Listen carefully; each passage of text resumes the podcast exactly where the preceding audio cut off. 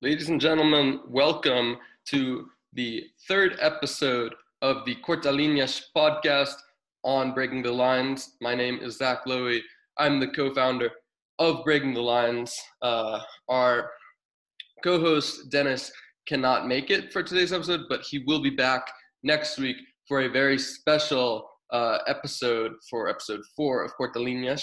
Uh, we have a very special guest today here. Um, with Vasco Samuco, and I'm incredibly excited to speak to him today about you know all things Portuguese football, but also about the content that he is curating. Because I've always thought he is a, an extremely interesting uh, football analyst, and as such, I'm incredibly excited to welcome him to the Cortalinas show today. Um, before we begin, I'd just like to express my condolences to uh, Alfredo Quintana and the family of Alfredo Quintana, the um, goalkeeper for uh, for for Porto's handball team. He tragically died today after suffering a cardiac arrest. Um, so to to all Porto fans and to Alfredo's loved ones, um, our, our thoughts and prayers go out to you. Uh, but without much for, without any further ado, I'd like to welcome Vasco Samuco to the Cortalinas show today. How are you doing, Vasco? Isaac, thank you for having me. It's a pleasure to be here with you. Talk about football, about what what you we like. So let's do it. Awesome. Uh, before we get into you know Portuguese football, I want to talk a little bit about what you do uh, and and you know your process in analyzing the matches.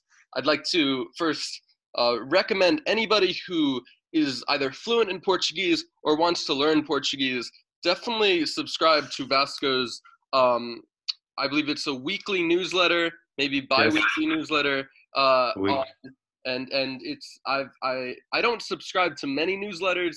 Uh, but I've recently started subscribing to his newsletter, and it's incredibly interesting, uh, very unique. I believe there was just a um, newsletter today or yesterday with Hernani Ribeiro, a very interesting um, statistical analysis analyst in Portugal. So definitely check it out and subscribe uh, to his newsletter if you haven't already.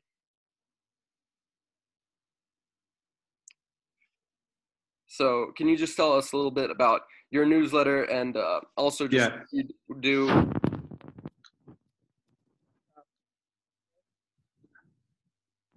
Oh, sorry. Okay, I'm I'm listening now. Okay. So, uh, thank you once again for for having me. So, my whole life it's uh, it's about uh, football. Uh, I played football. After that I, I became a journalist and I, I work a lot with football. So i see a lot of matches. I see i always saw lots of matches too. So i this this passion uh, don't don't don't stop growing. Uh, and um, i more recently i start to to ask myself questions to instead of just observe and analyze the game itself i start i start to ask asking questions like why why some teams win and other other teams don't win why some some clubs are su- successful and the others don't why some players get and, and achieve great things and the other players don't do it why some coaches are good and the others are not so good. So i start to ask myself these questions. I start to to read to to analyze to to investigate to write to start form some some thoughts some ideas. And because of that i i create a, uh, a website when uh, where i i write about these topics mostly uh, about what what happens outside the pitch because i believe that uh, is what you do outside the pitch that get you the result you want inside the pitch. Uh, and then that's it. That's my process. That's that's how I be. I I came here. That's how I I write things. That's how I think. That's how I believe that football clubs and uh, and, and managers and uh, executives should do to to improve their, their clubs, to improve their their teams, and uh, and uh, that's it. The newsletter I uh, I do is it's about uh, content. It's about texts, texts or or podcasts or videos that I, I listen or saw. I that I I I think that that are interesting to to, to share with with other people like who have the same interests with me, and that's it. In the website, I write my thoughts. In the newsletter, I share the thoughts of the others, but I think that are good thoughts too. Definitely make sure to check out both the website and the newsletter. Um, first off, I want to dive in to to your club well, at least one of your two clubs you support. Yes. Believe Paredes, which is a club in the lower leagues of Portugal, as well as arguably the biggest club in Portugal, Benfica. Yes. This has been a very disappointing season for Benfica. Um, I believe on, on Sunday they just drew to Farense, a newly promoted club who are fighting relegation. Uh, currently, they drew to them. And yesterday, they were just eliminated by Mikel Arteta's Arsenal in the round of 32 of the Europa League. Uh, talk to me about that defeat. Um, it, it, seemed like Benfica were actually playing one of their better games uh, in, in comparison to their recent form, but they just couldn't uh, pull the trigger and, and finish finish it off. Yeah, um, I think that uh, that game it's it's a good uh, reflex uh, not a good reflex but uh, happened because uh, Benfica has have had, had a bad season is having a bad season. So when you don't have good results when you don't play well when you don't uh, don't create a good uh, atmosphere a good series of, of results even when you play more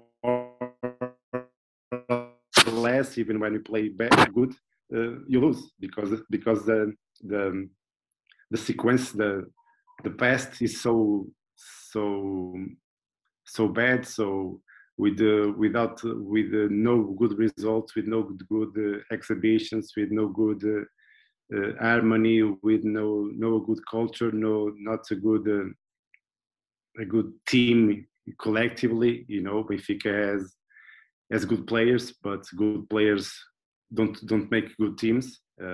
You need more than that to to have a good team, and I think Benfica, it's it's one one of those examples. Uh, since the, the the beginning of the season, it was more more or less clear that it would be difficult to have uh, better results because uh, the the season starts bad with uh, the the elimination of the Champions League against PAOK. Um, after that, uh, in the in the league, it's also bad results, bad exhibitions. We, you don't create a very good uh, atmosphere, a very very good uh, environment in the team that uh, that lead to to good results. Because when you have a good environment, you good environment, even when you you play bad, you can win you know uh, but uh, and when when you have when you when you have a bad environment a bad uh, when i say environment i must i i i want to say results uh, exhibitions you know the, these kind of things. And i i when you have a bad environment even when you you play good uh, you are always in the line to to lose. And i i think that that's what happened yesterday. I want to touch up about that, what you're saying about the environment, um, because I think that for, for a lot of Benfica fans, at least, one of the one of the lowest points of this season was not a match, but actually in October when Luis Felipe Vieira won another term as club president, beating out João Noronha Lopes and uh, you know the other opponents to to win another term. He's been in power since 2003, uh, but for for a lot of Benfica fans, despite the fact that he won with 62% of the vote, um, this was a very low point. In fact, I, I recently saw a poll on I think it was SIC Noticias, which said that 62% of, of the Benfica fans who were, you know, questioned the survey believe that Luis Felipe Vieira is most responsible for Benfica's poor form. So from winning with 62% of the vote in October to being blamed as, you know, 62% of Benfica respondents, uh, I thought that was an interesting parallel. Um, but how do you feel like there's any uh, that that Vieira's reelection has played any part in Benfica's poor form this season, uh, or, or or not at all? I don't know why. To to speak perfectly, you have to be in there. You have to know the reality. You have to to know what's going on inside the, all the, the structure, all, all the inside the club. I don't know. The fact is, before the, the elections, Benfica have had a good run of results. Uh, after the elections, the results became bad. Uh, I think that that uh, is a coincidence because I don't see a strict uh, relationship between that because Vieira is president for a long time ago, like you said. So if he, if he was a new president, I, I believe that uh, that situation could uh, have an impact. But he, he, was already president, so I don't see how the how the relations. I don't see how that can can can influence the the next the results that that came after that. So I don't know. why. I think it's it's complicated. Um, How much of a role do Vieira has had to play in you know Benfica going from uh, winning five titles in a row to it looks like it's going to be one uh, one title in in past what was it three four years? yes, point? yes, yes. Well, that's football, you know. The other teams play too. The other clubs play too. They they they get better. If you even when you want when you when you win you have to to try to to to evolve to to get better to get uh, more stronger because the other teams don't don't stop. They they want to they want to win too. So if you if you win and you you and you you think that is everything okay okay um, you you are in a in a great danger of losing the next the, ne- the next years. And i i believe that uh, i don't i don't know if that happens but uh, after after become tetra campeão uh, which which is when you when you win uh, four titles in a row um, the Benfica st- stopped to to invest a lot in a team. Uh, and that can can say that uh, the the the direction and the president and the, the football administration may they might think that okay it's enough.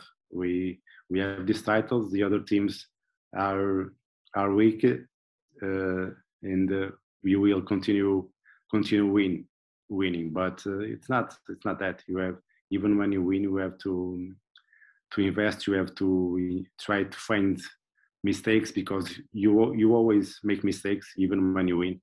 So, right. and that it uh, that is something that, uh, from my point of view, you know, I I am outside of of all the all the things that happen in the club. That can be a that can can be a reason to to explain these these these late last last results let's switch the focus to Jorge Jesus now. I mean, a, a, manager who did incredibly well in his first spell at Benfica, did fairly well at Sporting, you know, getting them to a genuine title challenge in his first season, uh, and of course had a phenomenal uh, campaign at Flamengo. There was so much excitement when he was brought in uh, to replace Bruno Lage, and yet all these months down the line, it seems like a lot of Benfica fans can't wait to see the back of him. Uh, mm-hmm. I'm not sure if they can financially afford uh, to to sack Jorge Jesus. I think that the only way he could walk away uh, would would be for him to to resign from his post. um, to step down, and and even even that I think is a bit of a stretch given his relationship with Luis Felipe Vieira. Uh, but what have you made of Jorge Jesus's tactical decisions so far this season, um, and especially the match yesterday? Because we saw, I think it was around what 90 million euros worth of just attackers sitting on the bench yesterday. I think it was, uh, you know, Darwin Nunez, Gianluca Waldschmidt, a lot of talented players who, you know, were, were benched for players such as Haris Seferovic, Pizzi, uh, players who perhaps were expected to take to take a step back in importance this season. Uh, talk to me about why do you think Jorge Jesus has been unable to get the most out of his attacking talents, um, uh, out of his players so far this season? And do you feel that he he made any wrong decisions um, yesterday in in Piraeus? Well, for about uh, the second question, I I don't think so. I think that uh, you know we, we can ha- always uh, say things and critic criticize, but we don't know what happens in the training. We don't know how they train, how they want to play, how they want to approach the game. Uh, it's a lot of questions that we don't know. So it's not. Uh, it's difficult to to speak more profound about that. Um, I think every coach uh, uh, try to play with these best players uh, not the best players, but the best players for that for that specific match. Yeah. So criticize his, his decisions is is difficult because uh, when you lose, everything seems wrong. When you win, everything seems good. You know, it, it is how it is. Uh, about the, the, the, first question, I think uh, COVID has, has a great impact uh, Jorge, Jorge Jesus said that. Uh, I don't think he's 100% right, but uh, we know that Jesus is a is a a coach that uh, invests a lot in the training. They the players need to to learn, need to train a lot to to get some of of his to get everything of his of his thinking of his of his approach, of his tactic, tactics is, is a little bit complex. To, in that, I think that uh, um, was was bad for him, very bad. Uh, of course, that the, don't uh, don't explain everything because the other teams has COVID too. Uh, so, um, but uh, Jesus um, is a great coach, uh, training um, on the pitch with the players in that that hour that that two hours is very good but um, the what what i i think is is that in the the relationships the relationships the way he he, talked to the press the way he, the way he he tried to uh, how can I say that the way he tried to to influence the, the the, the players in the press conference, for example, is all is not always the the right uh, the right things to say. Is not always the right tone. Are there any specific you know? examples by that that influencing players in the press box?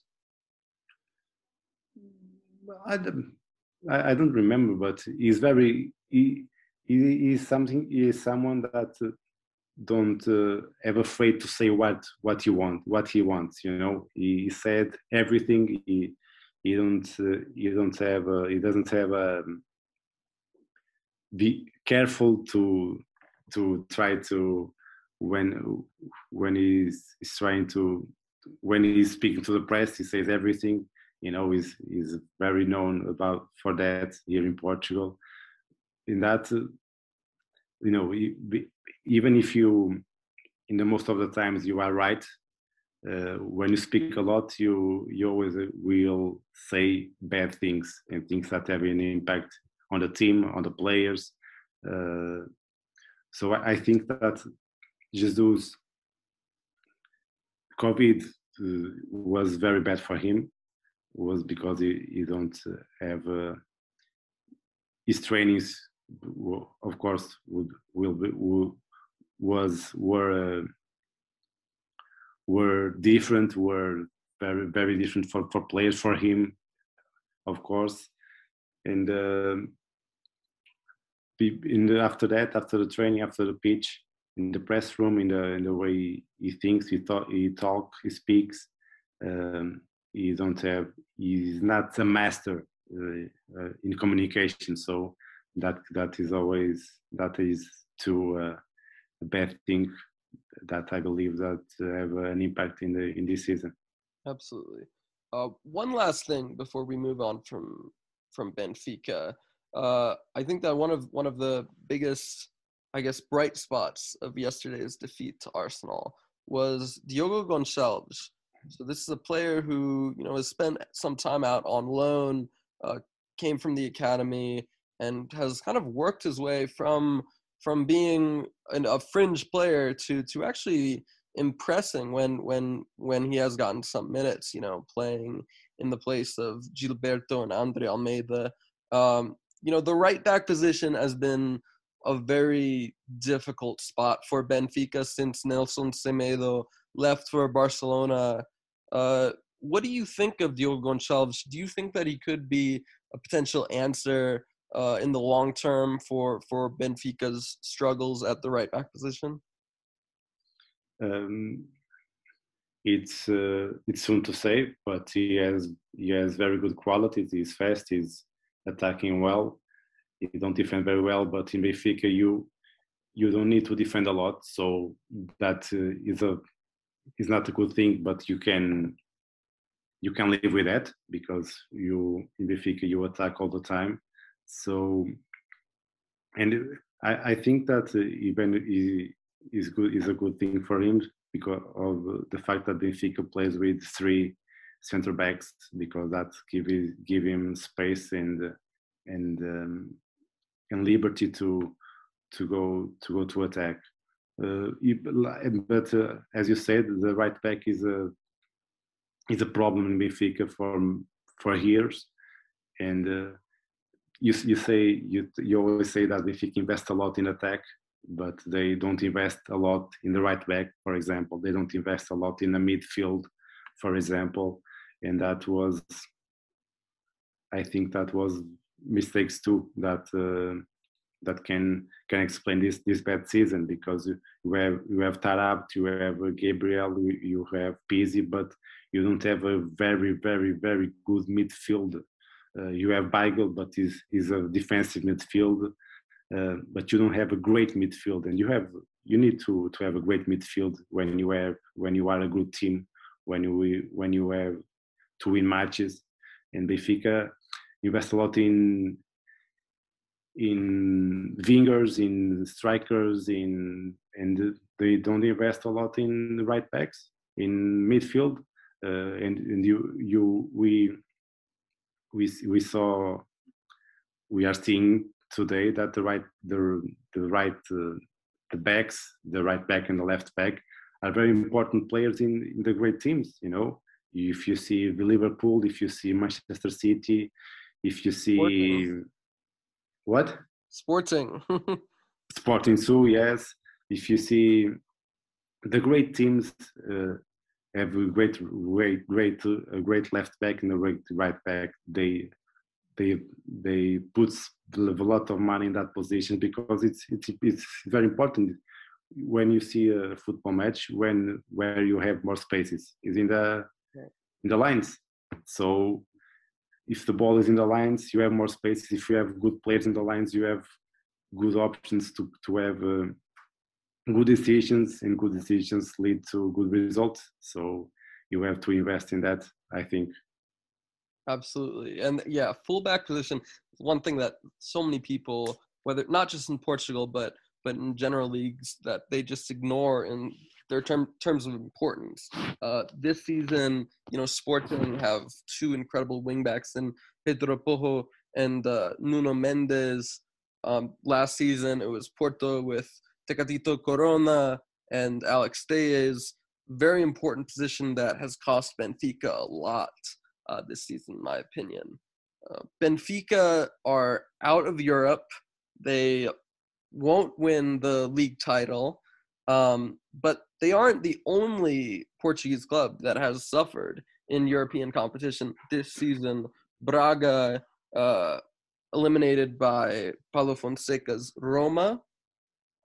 Sporting a, a few months back were uh, eliminated in the Europa qualifiers against, I believe it was LASK Linz, yes, uh, yes. Rio Ave, of course, were uh, eliminated in that absolutely crazy penalty shootout to Milan in the uh, in the Europa qualifiers. Porto, Sergio Conceição's Porto, the only uh, the only Champions League team to win at home in the in the first leg. Really, the only uh, only Portuguese team still alive in Europe. They're going to have to face Juventus in the second leg, but in general, it has been another incredibly disappointing season for Portuguese clubs in Europe. Um, you know, I, I believe they are they have a fairly comfortable lead over Netherlands and Russia in as far as UEFA coefficients go. Yes, but this yes. season obviously will not do them any favors. And you know, after the the defeat to Roma, um, Bra- uh, a Braga player, actually ex Los Angeles FC and ex Benfica player, Andre Horta, said some very choice words about the level of Portuguese clubs and talking about the the you know the level of the domestic league and you know how that affects their performances this season. Uh, what do you think? What are, what are some common factors that you think have influenced the disappointing performances of Portuguese clubs this season? Because when we look at you know other clubs, there are still two Ukrainian clubs of, alive in Europa. There's a Norwegian club left in Europa.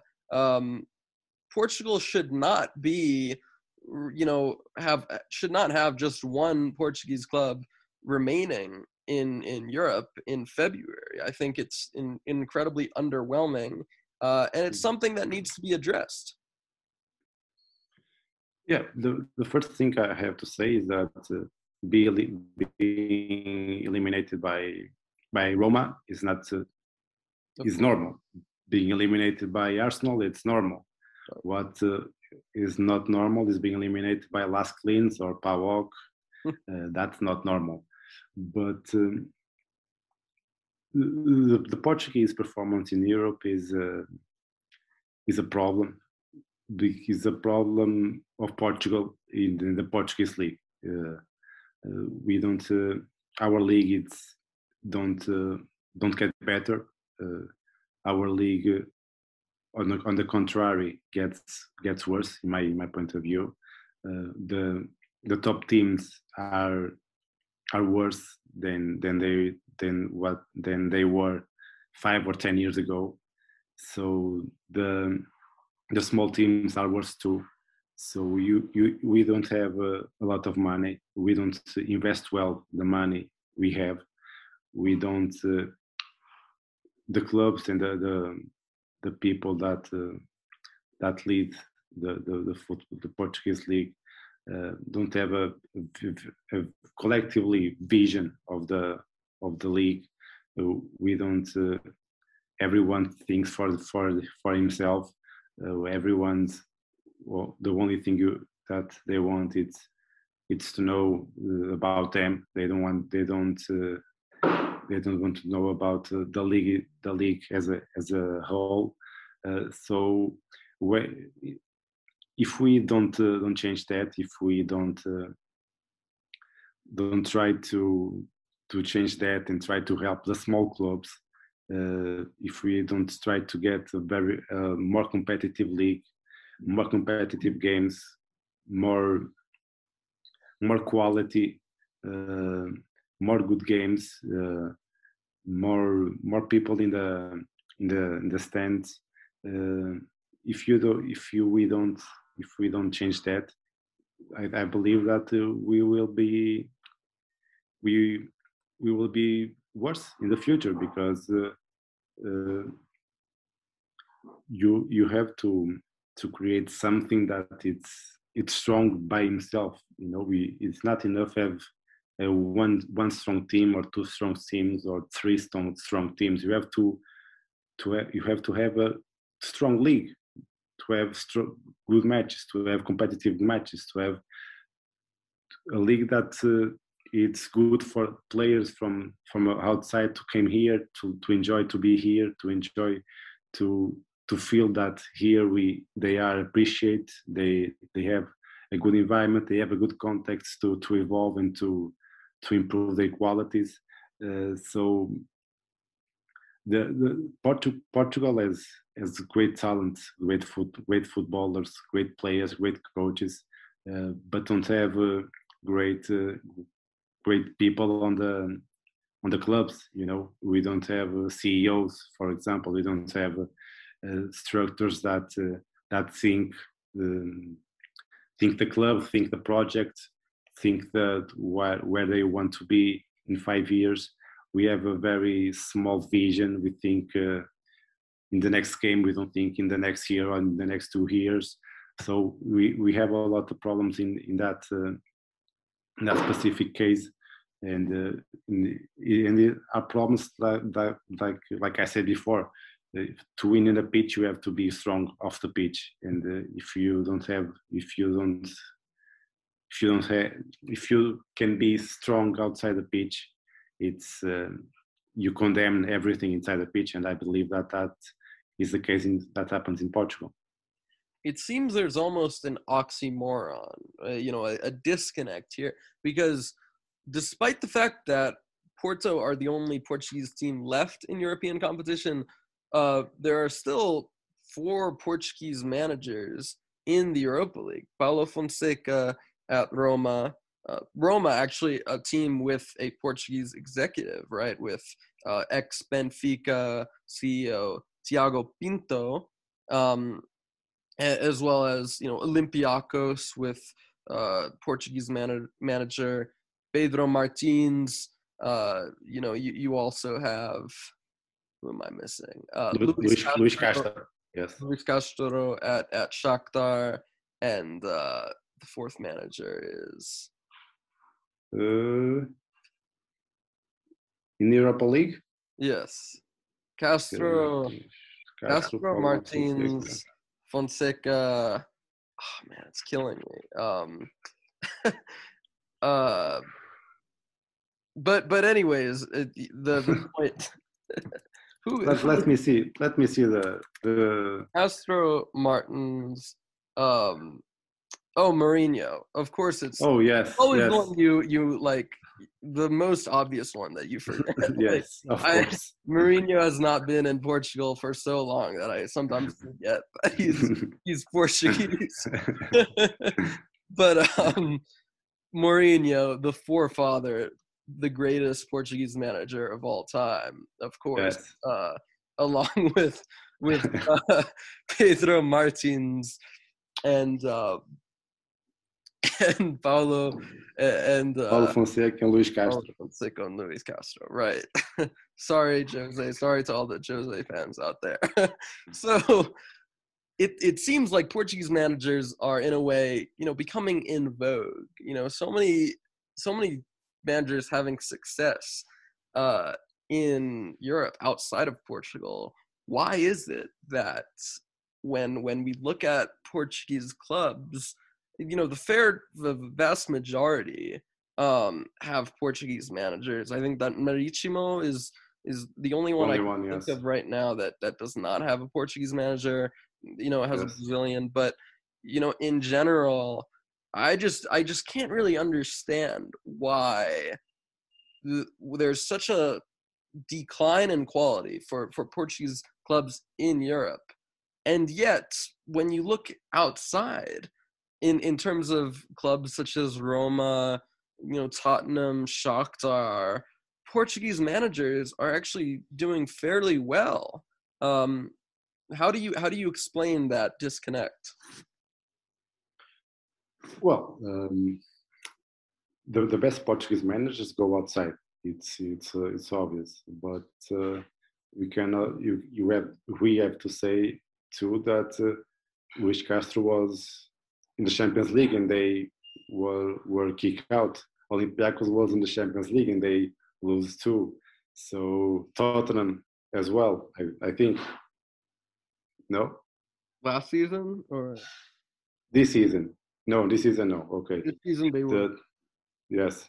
So uh, Portuguese managers are good. They because because they they spend uh, a lot of time in when they when they had when they they were in Portugal they spent a lot of time to to in difficulties to try to to create something that uh, no one helps help help them because uh, as, as I said the clubs uh, don't uh, are are not prepared to to do that in the right way so this they spend a lot of difficulties the but but they can they can they can make good good uh, good results too and they Paulo Fonseca is a is a great example. Luis Castro is, is my favorite because the way the the way he he sees the, he sees the game, the way he, he thinks. Um, and if I'm but, not uh, mistaken, uh, Castro replaced Fonseca at Shakhtar. Yes, yes, yes, that's true. That's true. But uh, uh, you know, but uh, you, Luis Castro is in Shakhtar, who is champions since 2010. I don't know. Uh, Pedro Martins is in is in Olympiacos, who is the um, the chronic champion of Greece. So they are in great clubs, in top clubs that uh, help them to to to have uh, to have good jobs too. So uh, like uh, it's always the same the the environment, everything, the, the context, the the everything that they they have around them uh, helps them or not. And the, in these cases, I I believe that that uh, help them. Shakhtar is a is a, a unique club with a, a, very strong culture, with a very very very clear vision of, of what they want, and that helps helps the coach. No no doubt about that. And Luis Castro don't have that in Portugal. So if you go to, if you go to a club like that, it's more, it's easier to have um, to have good results, to have good matches, to to to win, to play well because everything around them help them. So I, I believe that the Portuguese football is a good formation because they when they go out they are very prepared prepared because of the of the difficulties they they have they have in Portugal and when they because they are so prepared when they they go to to a good club with a good culture good vision uh, with everything well, they they they shine. They they play well. They win games. They the Paulo Fonseca goes to Shakhtar and then goes to Roma. Uh, it's a process, and they they have very helpful. They are very how can I say they they have everything that uh, helps them. It's it's for me that is the most important thing. And it's not just Europe this this year Abel Ferreira uh, you know won the Copa Libertadores with Palmeiras. Uh, previously yes. it was Jorge Jesus. You know we're seeing a lot of these managers uh, really impressing outside of Portugal. Um, if you had to pick one you know, fairly unknown manager, uh, I think that you know people have a good idea of Jorge Jesus, of Conceição, um, even Carlos Carvalhal, to a degree, you know, he's already coached Swansea. But if you had to pick a, a coach coaching in either the Primeira or the Segunda, um, or or even a, a, lower league, who do you mm-hmm. think will have success or, or at least could have success in another league. It doesn't have to be a top five league. It could be, you know, a Ukrainian or a, a Dutch club, for example. Um, whatever what what coach or coaches do you think are are best prepared to to to I guess adapt and succeed in a foreign league in Portugal right now? I really like Pepa, who is in Paços de Ferreira. Uh, I I like a lot the way he thinks, the way he speaks, the way he transmits what what he wants what he wants to to say and to and to explain. Uh, Paços de Ferreira is a great team, a great great team. They play very very very well. Um, they know what to do in every moment. They Pepa can improve the players also. So I write I like I write I really like him. And uh, if I had I had to pick I have to pick one, I would choose uh, Luis Freire of Nacional, uh, who come who came from the eighth tier or seventh tier in the Portuguese football, and and he, he passed for every division in Portuguese football. He has success in all the divisions. He he likes to to play attractive football, offensive football. He likes to have the ball. Nacional are doing a great a good job the, the, this season. They they are they were they were promoted last season from for from second league. They have they are doing a great job. Uh, I I think that the, the, these ones are, are, my my favorites. Uh, I like to Vitor Pereira, who is now who who's don't have a team right now, but Pep and, and Luis Freire for me are are the ones who can make a, a great career. They are young. They have uh, 14. Pep had 14, and Luis Freire has as 37 i think so they are young. They they of course have a lot to to learn but i i think that they are pre, they are prepared to learn and that is is an important skill too because they they always try to to to get some new new new things to to input uh, new things in the team to make them better and better. And so i i pick i pick Pepa and Luis Freire and Vitor Pereira is an interesting one because he's someone who has had a lot of success at Porto, then you know whose whose managerial path hasn't really matched, I guess, what what he what he achieved at Porto. You know, going to I believe it was what Fenerbahce, uh, China, I think, um, and Arabia too. Right. I, I don't think he's managed the club for the past what two years or so, uh, which you know surprises me a lot. I, I'm I, I don't know. I, I suppose it's a personal decision, but um, mm-hmm. let's let's talk about this Paços team and Pepa because you know I think if if Sporting win the title, which yeah. it looks like they almost certainly will at this point, I think that Amorim, Ruben Amorim, will you know al- almost certainly win Coach of the Year. But if it wasn't for Sporting, if, if it was Porto or Benfica who were winning another league title, I think that Pepa would be a shoe in for manager of the year. He's just done incredible things with this Paços team. Um, and and so I want to talk a bit about his tactics. Uh, but before that, you know, we we we talked at the start of the episode about how a lot of these Portuguese teams, I guess they, they don't have the off the pitch mechanisms, uh, whether that's executives or or recruitment strategy to match uh, on the pitch. Do you think there's there's anything that can explain Paços's success in terms of an off the pitch standpoint, whether that be you know recruitment strategy, having a clear cut plan uh, to ensure constant improvement?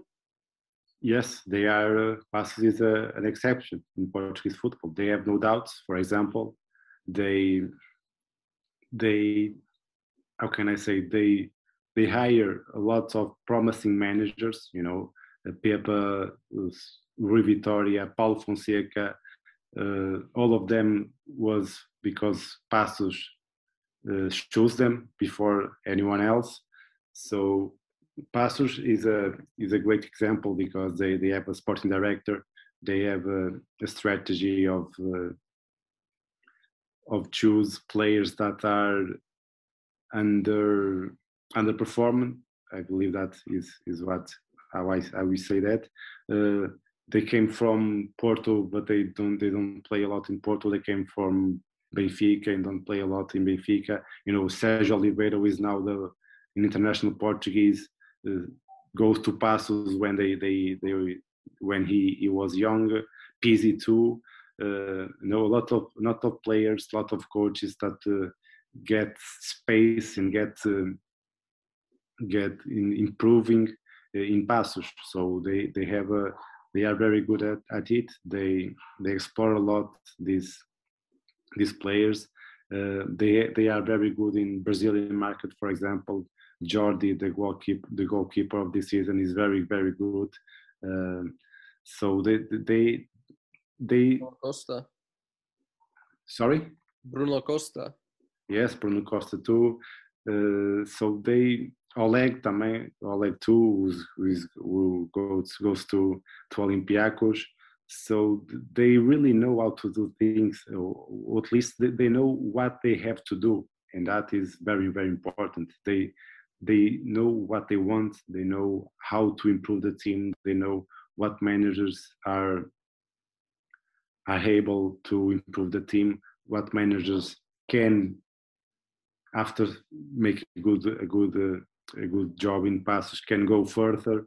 So they they have a great stadium they have great uh, great conditions they they don't have doubts they have the salaries and they so they are very very very organized. And that in portugal is is enough you know because not all the not all the clubs are organized are well are well organized so if you are well organized like Paços is you can uh, you can have good results because you are an, an exception.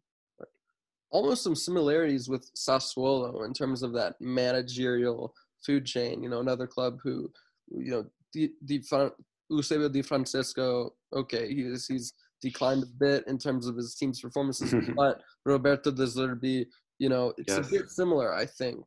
Um, talk to me about Pepa's tactical setup. Give me give give us an a, you know a, a clear cut idea of what Pepa is like as a coach.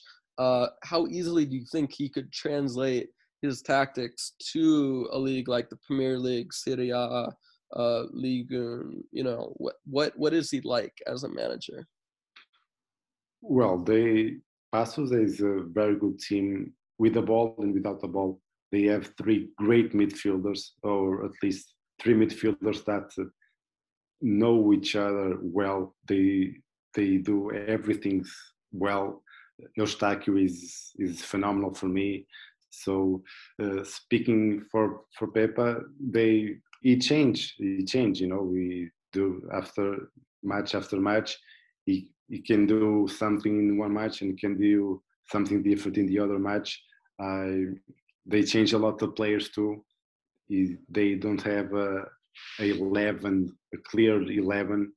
Uh, they, but uh, it's very very organized defensively, but uh, they can to pressure high too. Uh, they are very very complete, very complete. You, I, I cannot say what kind of team he is in terms of possession or if he is defensive or is attacking because these seasons they do that all they do all that you know? So um, that's why i say he's, he's prepared to go to another level because if if he goes to a team that uh, that needs to have a lot of ball a lot of possession he can do it. If he goes to a team that don't need a lot of possessions and we and goes and will defend more than attack he can do it too so Paços uh, is one of the best defenders in Portuguese league. I believe the, the two or three. I I think so. They are very very organized. They they they they change the way they play. They they play. They don't change the principles. They don't change the main ideas. You can say, but they change some uh, some aspects in the in the points in the strategic in the strategic point of view. So he's very complete. Paços can pressure high can deep can defend deep. They they have good uh, good center backs. They have. Uh, I think that the the right the the full backs are the the weakest part of the of their team, but they can they can go in past that. So as I say, Pepa is defensive, but he's attacking too. Uh, they play wide uh, for the the lines, but they can they they can they can attack with in the middle. I I really like the the dynamic of the, the midfielders because Luis, Car- Luis Carlos um, goes very very often to in joints to to the striker. Uh, Bruno Costa goes one one side to another. They they appears in the right uh, the right line or the, the or the the left line. They are very they move a lot. So I think that that they are very very interesting dynamic very interesting principles. They are good with the ball. They are good without the ball. They can defend deep. They can defend high. They are very complete. Along with Sporting Clube de Portugal, definitely the biggest, uh, I think, success story in the Primeira this season. Um, uh, you know, we saw that recent match just a few weeks ago between the two clubs. I thought Paços played them very tightly, um, and in truth, I think that uh, the you know, despite the the gap in individual quality between the two teams, it was a very balanced match. Um, but yes, yes. now looking on on the other side, you know, we have Sporting and Paços as the two biggest success stories. Let's talk about the two. Let's talk about the biggest disappointments um, of of this season. I, I want to get your take on who has been the biggest disappointment this season. Uh, you know, we have in a few minutes a match between Vitória de Guimarães and Boavista. Boavista, one club that you know invested a lot in the summer and yet find themselves in a relegation fight. Um, who for you has been the biggest disappointment in Portugal this season? I think that Porto and Benfica are the biggest disappointment. the biggest. I, I, think that it's a, no one thought that they can be so so bad at this point, so so so far of sporting, for example, it's it's it's unthinkable. Uh, so I think they they they have to be the, the two biggest disappointers.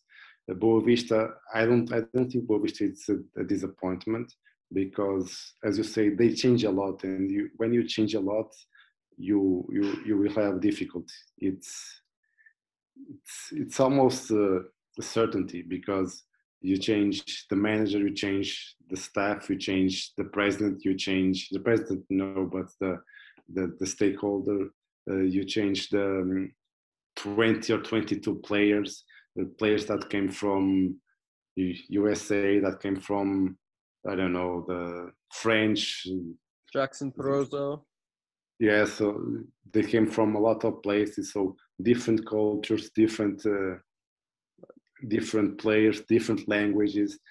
Everything is different. Everything is it's a it's a hundred percent revolution. So when you you when you when you you do something like that, you it's it's normal you have you have some difficulties. And I, am not surprised surprised but surprising about Boavista because uh, okay three three victories is is not not much. Right. They they draw a lot they they don't they lose eight matches I I think.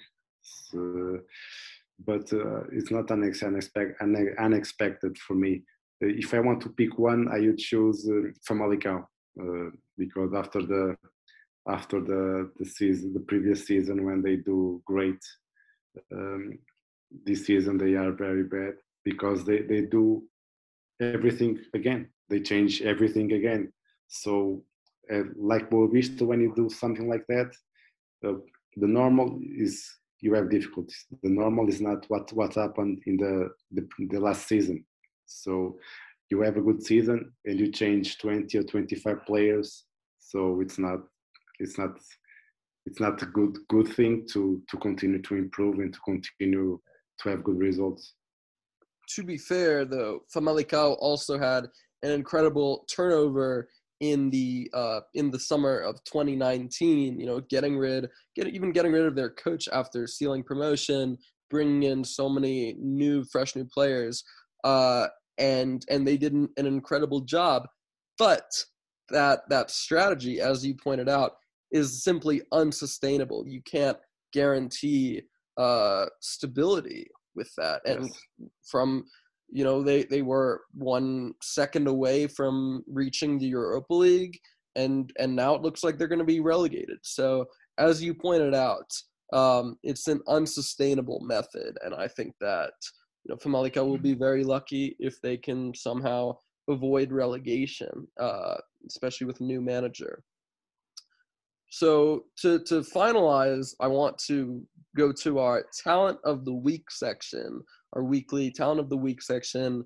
Uh, I take a talent playing either playing in Portugal or playing in the Portuguese setup, um, or you know, in the Portuguese youth team or national team, um, and and and you do the same. So I'm going to start off uh, with with a player who isn't Portuguese, but has has almost become, I guess, uh, you know, his his entire career almost has has played out in Portugal, uh, and that is Ryan Gauld, Scottish player who, uh, you know, joined Sporting at I think it was what 18 years of age after after becoming you know the Scottish Messi, um, you know very highly rated talent in Scotland.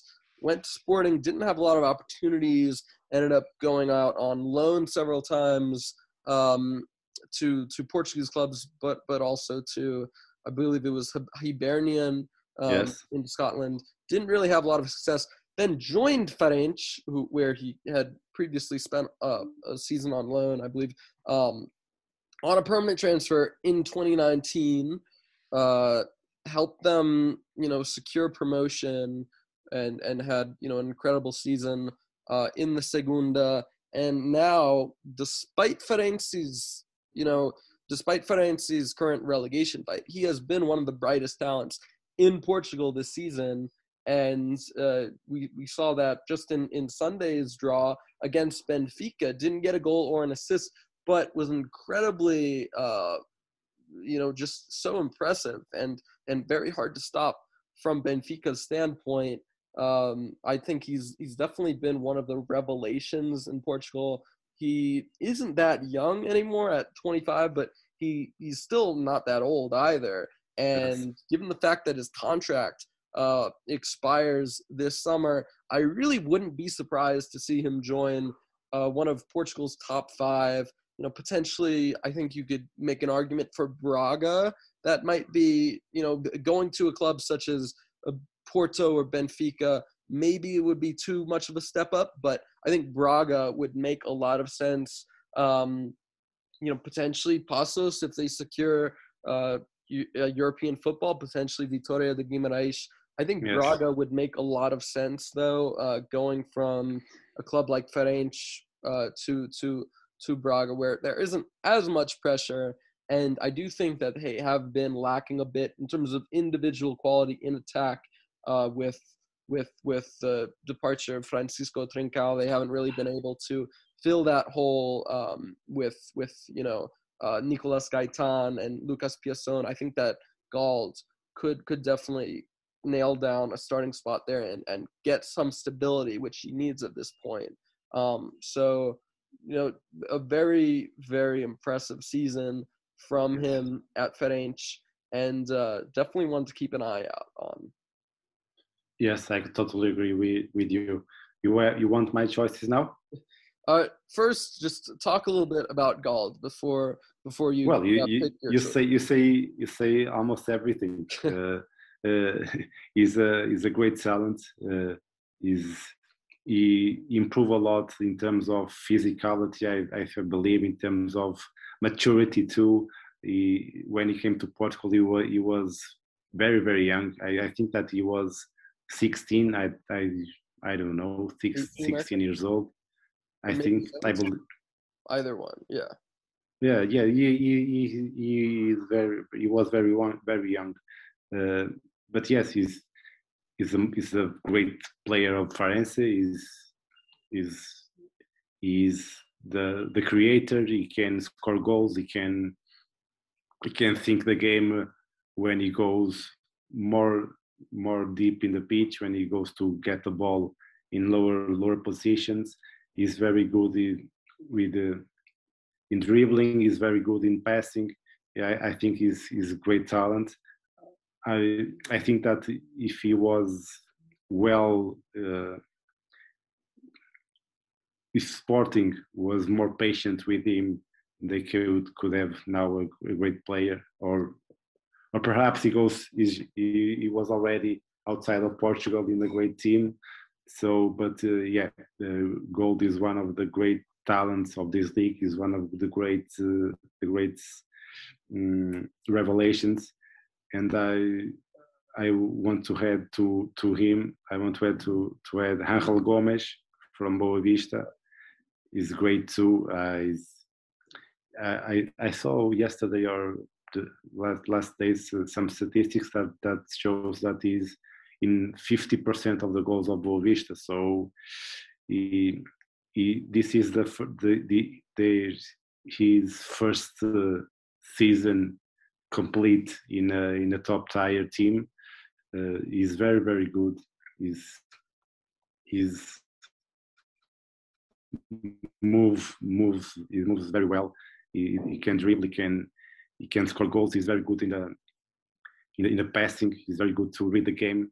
Uh, that uh, so Gauld and Angel is, are one of the ones of the two of the best best players of this league. And I also can can add Al, Al Musrati from Braga, who is who is top top player for me. Uh, it's great with the ball. It's great without the ball. He's a defensive midfielder, but he can.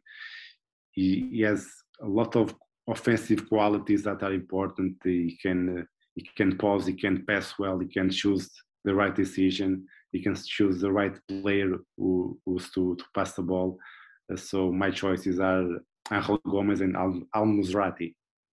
That's kind of cheating, but I'll allow it. and Al Musrati, uh, if I'm not mistaken, replaced Joao Palhinha at yes. at Braga. Um, been another fantastic midfielder for Braga. Um, just touch up a little bit about Angel Gomes. You know, he's owned by Lille uh, after after leaving Manchester United on a free transfer last summer.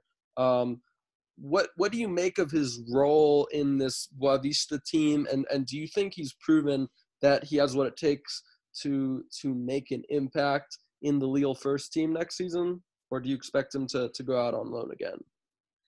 I don't know. It's difficult to to see, um, but because in in Boavista he, he plays in a different role. He's, he plays like a false nine a lot right. of times. So I think uh, Jesualdo Ferreira is trying to to improve him, to to put on him different um, different kinds of of feedbacks for him to to grow and to to improve this his level because he's he's very young, he's very good with the ball, but he can he can improve without the ball. He, he moves well, he's quick, of course, but he can read read better the the play, the, the game. So it's difficult to, to, to answer that because we don't know for what positions Lille might want them, might want him. So uh, as a striker, I, as a false nine, I have some difficulties to to to see that because Lille has has very good players in for that position.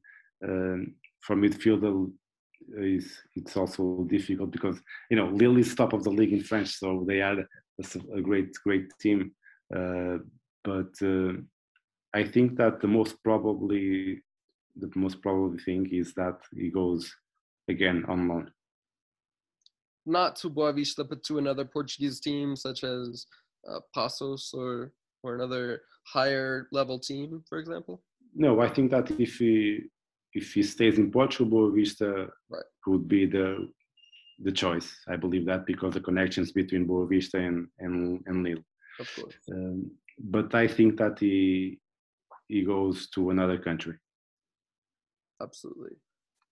Marcus Edwards, Ryan Gauld, Angel Gomes, uh, a lot of ex, you know, UK wonder kids making their name in Portugal Danny Loader quite hasn't quite done the same thing in Porto, uh, but there's still a lot of time on his side. Um, if you're a promising young talent in England who isn't getting enough first team opportunities with your club, go to Portugal. It's that simple. um, thank you so much, Vasco, for coming on this show. It was a pleasure to have you on the Cortalinas podcast. And, uh, you know, as always, a, a, pleasure to speak with you. Really hope to have you on again soon. Uh, just real quick, if, if you want to plug anything, any projects you're working on, any, uh, of course, your newsletter, go ahead. No, thank you, Zach, for, for having me. I'm sorry for, for my, my English. I don't speak English very often, so sorry for that. But it's really pleasure, pleasure to, to talk to, speak to you. You, you are you are very good in what we do. You are an inspiration. I always read what I always try to read what you write. So thank you for for having me. It was it was a great great chat. And, uh, for me, I I know, as, as you say, the newsletter, the website, the YouTube channel, but it's all is all in Portuguese. So I, I have to to get a, a translator to put the, the content in English. but there was recently actually a very good um, half and half English and Portuguese uh, newsletter with Jordan Gardner, who, another very interesting yes. person I follow, uh, another yes. American. So yeah, I, I just I would recommend anybody, even if you have to plug in a translator app to be able to understand uh, your newsletter, definitely check out and, and subscribe to Vasco's newsletter. Um, and yeah, hopefully, perhaps we could even do a collaboration in uh, in Portuguese in your newsletter or, or anything. Who knows? Who knows? Who knows? It's a good idea. but uh, yeah, thank you to everybody for listening to episode three of the Cortalinas podcast. Definitely make sure to subscribe to Vasco's newsletter and uh, subscribe to our podcast. We've got another great episode for you guys coming next week. Um, and yeah, thank you so much again, Vasco. And uh, we will speak soon. Un thank you, Zach. Great to see you.